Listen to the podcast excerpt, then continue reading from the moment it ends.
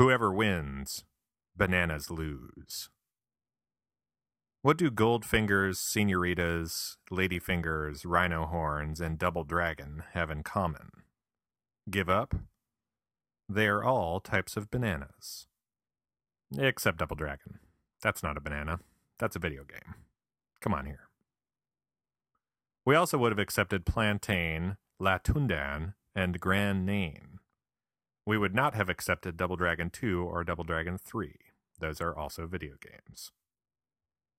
I eat a banana every other day, give or take. It keeps my potassium in check, my neurotransmitter synthesis synthesizing, my conjunctivitis in a non conjunctive state, and my breakfast of Cracklin oat bran slightly less cracklin. And it keeps me just a little radioactive so I can better fight crime. Fun fact due to their high potassium levels, bananas are ever so slightly radioactive. Our bodies compensate for this radioactivity within a few hours of digestion, however, so don't expect to turn into Spider Man or the Incredible Hulk after eating one. That's what Brazil nuts are for. Those things are like Chernobyl.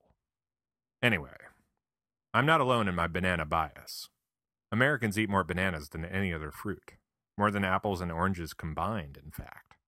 I like them, Kirk Cameron likes them, we all like them. We make bread out of them, banana chips, banana pudding, banana splits, banana fritters, and allegedly banana wine. I can't imagine that would be any good, though. Point is, we love bananas, which is why I've got some bad news for you. Are you all sitting down? You are? Together? Really? Okay, that's kind of weird. Anyway, how do I put this lightly? Bananas are fucked. Okay, that wasn't very lightly, but it's true. Bananas are dead fruit walking. Specifically, the Cavendish is screwed, which is the banana breed we currently generically refer to as the banana.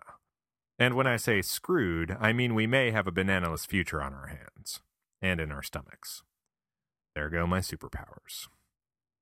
The crux of this coming ban apocalypse is all bananas are clones. Every banana you've ever eaten is genetically identical to every other banana you've eaten. Weird, right? And statistically speaking, you've eaten a lot of bananas. About 26 pounds a year on average. Probably a little less than that, though, because I eat a lot of bananas, so I bump the average up a bit. Problem is, if you share a gene pool with you and your billions of brothers, if one of you gets sick, you're all going to get sick. And guess what? One of your brothers is sick. Oh shit. Dim the lights, cue dramatic music with accompanying slideshow of dying banana plants. Panama disease, it's called. Also known as tropical race 4 fusarium wilt, also known as revenge of the Granny Smith. It's a common vascular wilt fungal disease exhibiting symptoms similar to verticillium wilt. The pathogen, Fusarium oxysporum, aka potassium assassin. Once infected, Panama disease causes chlorolysis, necrosis, premature leaf drop, browning of the vascular system, tooth loss, stunting, and dampening off. There is no known cure. Lights. We once thought Cavendish bananas were immune to Panama disease. We were wrong.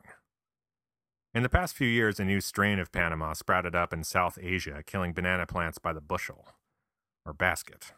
Bucket? However you count bananas. Right now, the disease is contained, but it's only a matter of time before this more virulent strain makes its way to the Western world, and then it's lights out for bananas as we know them. That's just a figure of speech. Please turn the lights back on. I know what you're thinking. How do we know this is going to happen? How can we be so sure all of our bananas are going to die?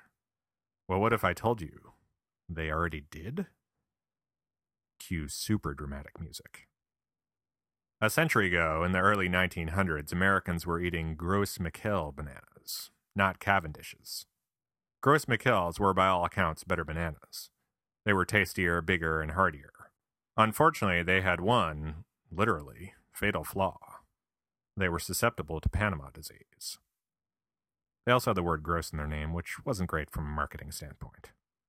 It took a few decades for Panama disease to spread around the world, but by 1960, Gros Michel was essentially extinct, and we were essentially bananaless.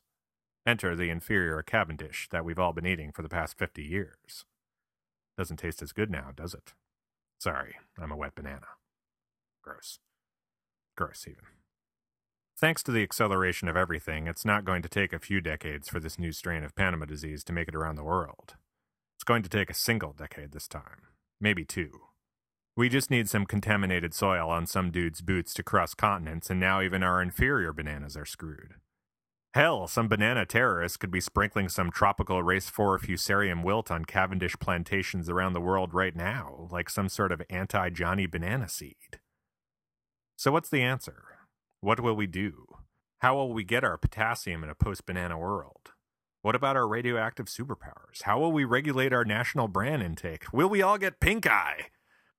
Well, per usual, we're trying to cheat Mother Nature with science. Jeff Goldblum has taught us nothing. We've got dudes tweaking banana genes to be resilient to Panama disease. We've got dudes trying to breed bananas with bananas, presumably using a mixture of Barry White and banana wine. We've got dudes. So far, it's not looking good, though. The problem is it takes years between experiments to see if it bears, uh, fruit. Bananas, specifically. It's a race against the clock, and the very fabric of breakfast hangs in the balance. Will we make it in time? Do we even have a choice? I mean, our only other option is to start eating our cereal with ladyfingers. And nobody wants that.